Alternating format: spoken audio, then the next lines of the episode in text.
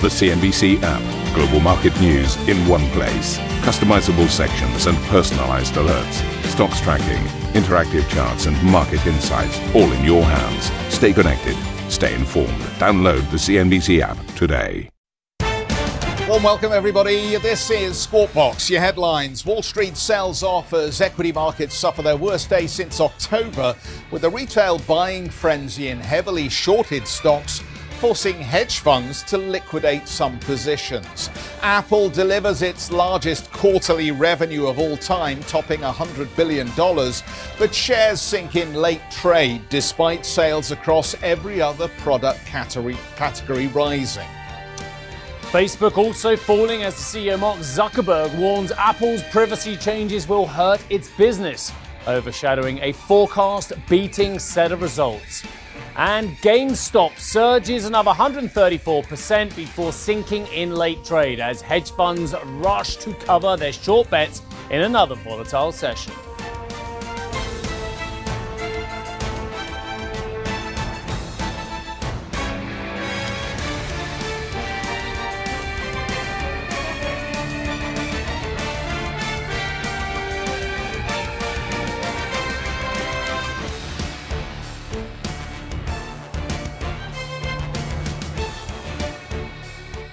Hello. Hi, very good morning. How are you doing? Good. I spent a lovely day yesterday. I wasn't on air, as, as I, although my funny, my mum turned on and said you mentioned me about something. But, yes. uh, oh, well, I just said you weren't here. You were, you were doing a she just wanted to check you were doing a good job, Yes. which, which she said you were. Yeah, but, good. but I spent a day in the real world yesterday, and it was fantastic. I was looking at real issues Mm. for real people in the real world about real economies, uh, and, and, and we'll come to that a little bit later on. Mm. Now, I'm back in this fantasy world that people are calling the global markets as well. And quite frankly, a lot of what is going on at the moment is fantasy world because it's so detached from reality, so detached from real fundamentals and real valuations and the real underlying economy that I actually don't have much to say about it because I don't know much about fantasy world. I know a little bit about the real things that happen underneath the surface, underneath the hood. But let's just tell you what happened in fantasy world yesterday. We saw the Dow down 634 points. We saw the S&P 500 uh, down 2.6%, down 2.6% also uh, for the Nasdaq. It was a similar story across the board. In fact, for the week, these are pretty much the declines we're seeing. Although the transports, which I know Geoff thinks has got predictive powers, or some people do anyway, uh, down 4.5% for the week as well. But let's take a look at some of the other uh, indices that were moving as well, and well, uh, um, stocks were moving as well. Uh, and here we saw. Well, big declines on Netflix, down 6.9%. Facebook lost 3.5%. We mentioned that, and the, the after hours move uh, in the headlines as well. But but but what, what I think is very interesting is is these are great companies, yeah. Which one of those isn't a great company? I think it's fair to say they're all pretty much great companies. We we understand that they are growth companies. We understand that they got phenomenal products. Very easy to work out on things like Apple and Microsoft and uh, their their their, their, their um, cloud products, maybe. But the fact of the matter is, their valuations well, do they matter at the moment? Or are they being manipulated? Have they always been manipulated? I mean, just chuck those questions out there. Russell 2K as well. Uh, yesterday, down 1.9%, down 2.8% uh, for the week to date as well. Now, look, we've, I've started off with this real world versus fancy world, but why Yeah. don't you. Seriously? 301%? Yep. I hadn't even seen that one. Yes, yeah. Well, there's an interesting connection. Go on, you carry on. Well, there's an interesting connection between the wall that you were looking at and this wall here. And we talked a little bit about this yesterday, but I think the trend continues. So we can spend a bit more time on it. But Tesla was on your wall there, and Tesla missed on earnings yesterday. But that hasn't stopped Elon Musk from being very vocal when it comes to supporting this whole uh, crowd of GameStonk or Reddit something? users who are now chasing these stocks higher and effectively sticking it to the hedge funds who have gone short these positions. Um, is it?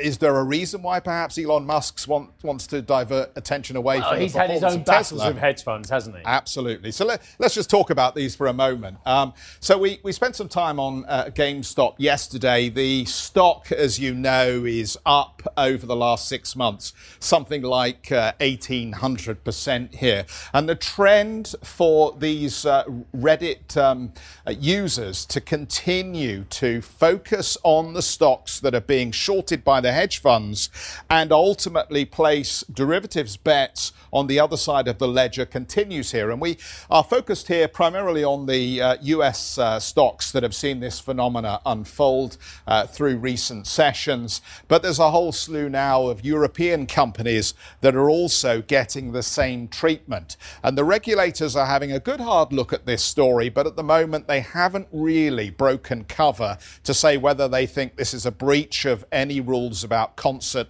activity. The Massachusetts regulator has already said they dislike the trend.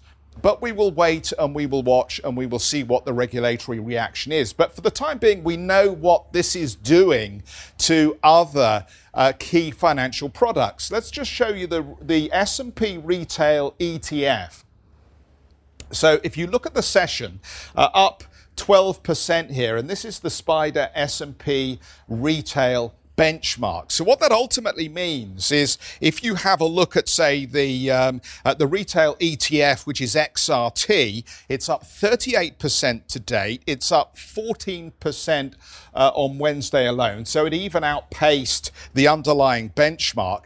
But there are other passive ETFs that are also up very strongly because ultimately the uh, uh, underlying stocks that are being targeted by this community are driving these passive products higher. Another one, the Wedbush video game ETF Gamer, up 38%, 21% on Wednesday alone here. I stood at the wall yesterday when you weren't here and I um, talked a little bit about this phenomenon. And I said there's an element of uh, David and Goliath about this. This is a, a community of retail investors who feel like they're getting one over on the professional hedge fund community. And I got a torrent of abuse yesterday on Twitter, but I think that's just standard going. Everybody is outraged the at the moment.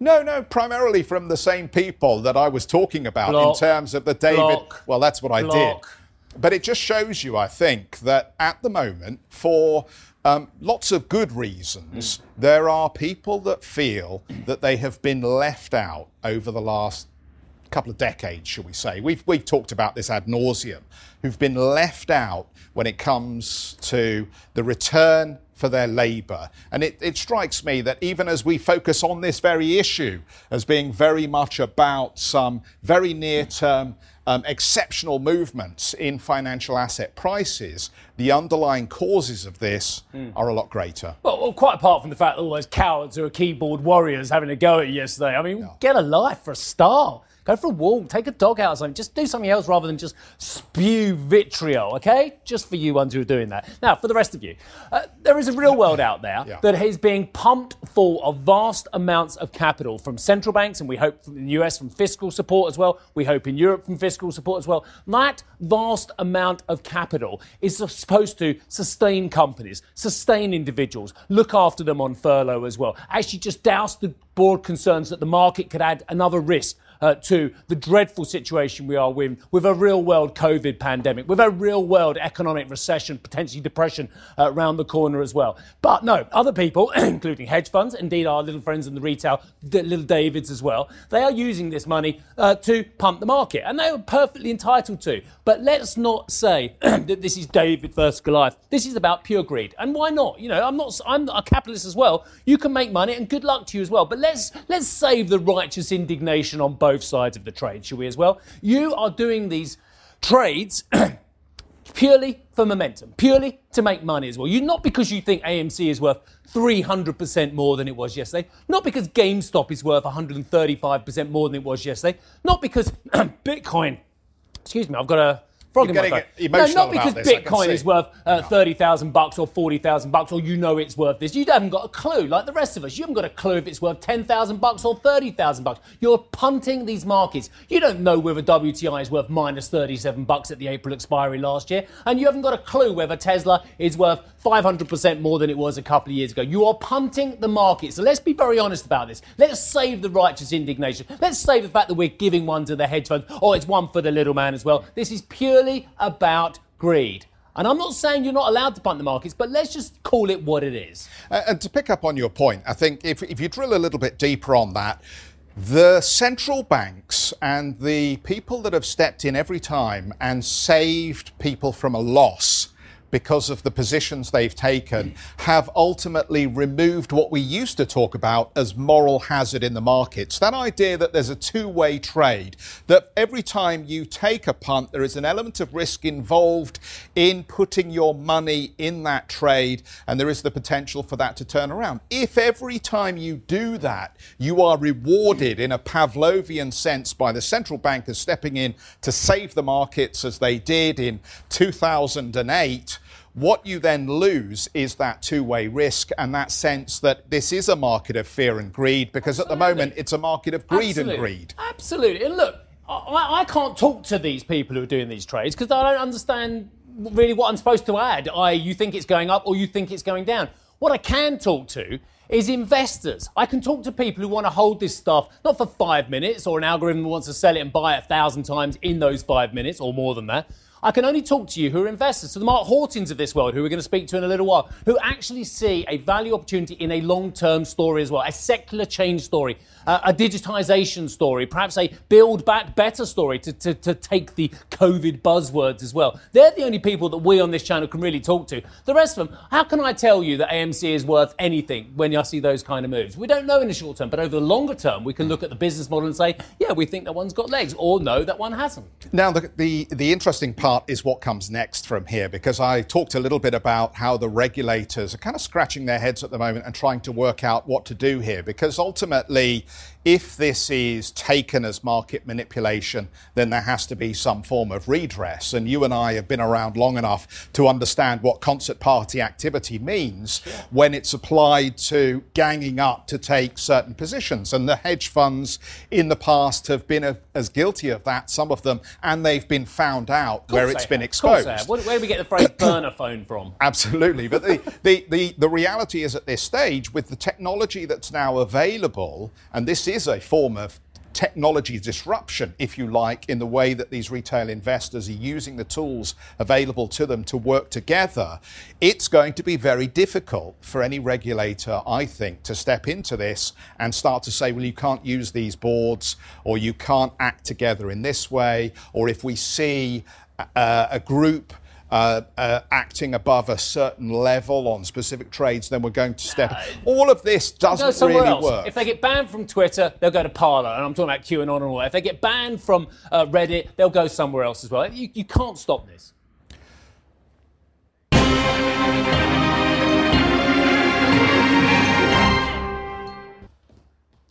Let's carry on the vein. These are great companies. Tesla's a great company which has shaken up the world, but what their shares are worth, well, I don't know anymore. Look at the valuations, they're extraordinary. Uh, and I'm not trying to pick a fight with Elon Musk, the last thing I want to do. Down 5% uh, in. Uh, uh, the after hours trade for this group. Uh, slipping into reverse, as my uh, producers have written. I think there's a car analogy there. Uh, in extended trade after missing fourth quarter earnings estimates. This despite the electric car maker topping revenue expectations and logging another profitable quarter. Tesla apparently fell short of delivery expectations for the year, but was boosted by sales in China, with Elon, Elon Musk, the CEO, painting a positive picture for 2021 and eyeing average annual delivery growth a mere 50%. Wow well, 2020 was a turning point for Tesla, and in terms of uh, profitability, uh, we believe this is just the beginning. Uh, we think 2021 is going to be even more exciting. Facebook shares fell almost 2% in after hours trading as the social media giant warned it expects its advertising business to take a hit after Apple publishes its next operating system update. The CEO, Mark Zuckerberg, said he now views Apple as one of its biggest competitors, with the privacy changes set to impact Facebook's ability to target ads. The social media company beat on the top and bottom line in the fourth quarter, citing a boost from online commerce. Apple has reported its highest quarterly revenue on record, with sales topping $100 billion. Uh, sales for every product category rose double digit percentage points, but shares fell in extended trade as the iPhone maker didn't provide guidance for the upcoming period. CEO Tim Cook hailed the company's performance, highlighting one sector in particular. It was our best quarter ever for services, with revenue reaching $11.5 billion. We had a blockbuster quarter for iPad, with revenue up 22% from a year ago. This is our highest iPad revenue growth rate in six years. And it was another sensational quarter for wearables, with growth near 50%. This business is now about the size of a Fortune 200 company, an amazing statistic when you consider it's only been four years since we delivered the very first Apple Watch.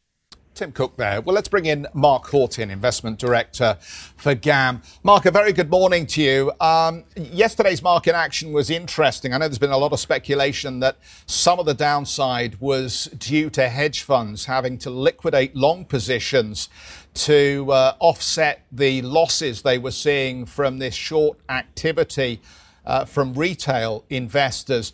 Just before we talk more broadly about the tech earnings, can I ask you just for your thoughts on what's happening here and how our investment audience needs to think about how they handle themselves in this environment? Um, yeah, hi guys. Um, well, I think that um, from my perspective, the key here is um, that for the first time, I think, in my investing career, we're seeing a real bifurcation uh, in terms of fundamental valuation. We're seeing a group of companies supported by retail, um, supported by the IPO markets, which look very overvalued to me. Uh, and equally, we've got companies the other end of the spectrum that look very reasonably valued. If we go back to the kind of 2099 analogy, which people are drawing, um, there everything was overvalued. So I think the key here is to keep a clear, cool head, to identify names that represent good value, and not to get uh, drawn into the hype surrounding names which are um, you know being driven to uh, really quite extraordinary levels. It kind of means you've got. Good morning, Mark. By the way, um, it kind of means you've got to take a pause, doesn't it? Because I hear what you're saying. You want to invest, and you like the the secular story, the longer term story. But if you have, if you see these extraordinary moves, you kind of have to take a step back and wait for it to calm down. The problem is you don't know how long it's going to take. Surely. Yeah, so I think there's a, there's a degree of truth in that, um, but I think you just have to remain, you know, focused and structured. So buy the companies that uh, you have a good long-term story for that represent good value, um, and just avoid those companies which are being sucked into this sort of vortex of uh, retail mania. Mark, let's move you on then and let's talk about the slew of tech earnings that we had through. As you um, assess Facebook and Apple, um, what do you think these earnings tell us about the, the near future and as to whether we should own or want to own these businesses at these valuations? So I think, you know, first of all, we had, uh, you know, strong prints from both companies. Um, I think uh, the Facebook numbers in particular were extremely good. Um, and, and funnily enough, you know, there's been a lot of discussion about the, um, issue of uh, Apple closing down some of the ability for Facebook to get identification data, uh, and yet they're calling for a uh, an acceleration of growth um, in the first quarter of this year. So, yeah, I don't think that's going to be a particularly significant issue. Although on the conference call they did talk about it a lot, and they talked around the Apple threat uh, a lot. Um, but I think that you know this company has been through the mill recently. It's on you know only about 20 times next year's earnings. It represents one of the cheaper companies, and it put up a really really strong quarter. Um, on the Apple side, I think the real discussion point is how much of their growth is working from home related, and how much is really structural, and that really will dictate the extent to which one wants to own this uh, going forward. I think. Well, the fact that we saw such an acceleration in the services uh, revenue, surely that, that gives us a pretty clear answer on that, doesn't it? That um, the iPhone for this particular quarter was less of a significant driver. So there is a real um, coronavirus phenomena at work with Apple. Would you not anticipate that we'll see some of this strength dissipate as we see the lockdowns um, coming off ultimately? Yeah, I mean, my core thesis is that we need to be looking at a, uh, you know, the post-COVID environment. There are names that are clearly work from home, uh, maybe some of the smaller names that I think are very vulnerable to, to a kind of step back or an underperformance period. And then amongst the mega cap names, you know, you've got some which are more COVID uh, working from home related and some uh, and, and, others that are not. Apple probably sits there as one with a clear boost. Um, you know, the fact that iPad growth was 40%, a new record, um, re- really pays testament to that. As you say, services growth, although I think that was also partly driven by the Apple One bundle, um, which was very strong. Um, and so, you know, that may reference into strength for some of the companies involved in that bundle, like Spotify and Peloton, for example. Um, but I think that uh, I think you're right. We will see uh, an element of, of, of, dissipation of growth as we move out of COVID. Um, and then amongst the really big companies, a company like Amazon is probably even more impacted in, in, in that respect. So I think one's got to just calibrate which companies have had the, the, the most benefit. Mark, I'm sorry to take you back to the, the broader theme, though, but given the oscillation, the violence we're seeing in these markets as well, don't our viewers who like these longer term secular IoT stories that you mentioned in your copy as well, and I get IoT, I, I, I think it's fantastic, but I just think we're going to see some violence continuing. Now, a lot of that violence has been to the upside. Why shouldn't that violence be to the downside and then hit all of these uh, big companies, good companies, secularly changed companies as well, uh, hit them just as proportionate as well as people have to liquidate positions? Okay, so I think um, you, make a good point here. But trying to time the market is never easy. Um, I think that there is a risk that these mega cap companies are hugely overowned. They form the backbone of many, many portfolios. Uh, I've seen ETFs, um, you know, even mid cap ETFs in some cases that have companies like Apple and Facebook and Amazon as, as key holdings. So I think there's a big over ownership issue. And if we do get a, a, kind of rocky period, then those mega cap companies can easily underperform. And so I wouldn't be against being underweight them. But I don't think you can just be out of the market and hope to try and time a dip because with the amount of money that's being pumped into the system, you know, we just don't know when that dip um, is, is going to occur. So I think, again, I go back to my point find the companies that are cheap, that represent great long-term growth, and you know be involved with those uh, and add to them if they come down. Um, uh, and you mentioned the next wave, so let's let's talk briefly about that. Mark, it, reflation is it it's it's postponed, is it, rather than cancelled at this stage? And if so, uh, what what do you want to own? So I think that the, the, the, there are two kind of main uh, theses here. One is to look for stocks which are beneficiaries of a post-COVID world, so of a kind of more cyclical um, recovery. Um, but structurally, uh, I much prefer now um, a move to what I call digital 4.0, which is the Internet of Everything. You know, we've had a big period of success for the platform businesses, but I think we're going to see connectivity uh, of everything, which is going to drive a lot more disruption in sectors like healthcare industrials, transportation, um, automation of knowledge work. You know, I think the opportunity for, you know, for example, the, the internet of production, the way in which the whole production process can be dramatically uh, redesigned is going to be a big theme over the next three to five years. Lovely seeing you. Well, not seeing you, hearing from you. I actually did see you in the summer, didn't I, when I was out with Mike? But uh, thanks very much indeed for that, Mark. Uh, I'll hopefully see you uh, and speak to you again soon. Mark Hawtin, Investment Director at GAM. Coming up on the show, the Fed keeps rates and asset purchases steady as it warns the pace of the recovery may be slowing. More on this after the break. Plus, the podcast. Oh, it's a winner.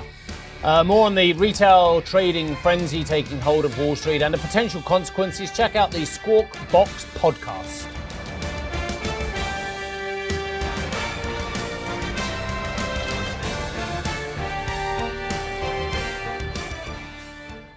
Ambition to me is about doing better. I think ambition creates a pathway. Best advice I can give someone starting off a career is don't have a career, have lots of careers, try loads of different things. Talk to people and put your ambition out there. I don't feel that I've hit peak ambition because it's a learning journey. CNBC is where ambition meets opportunity. What does living ambitiously mean to you? Hear it from our CNBC anchors, reporters, and global business leaders on CNBC.com.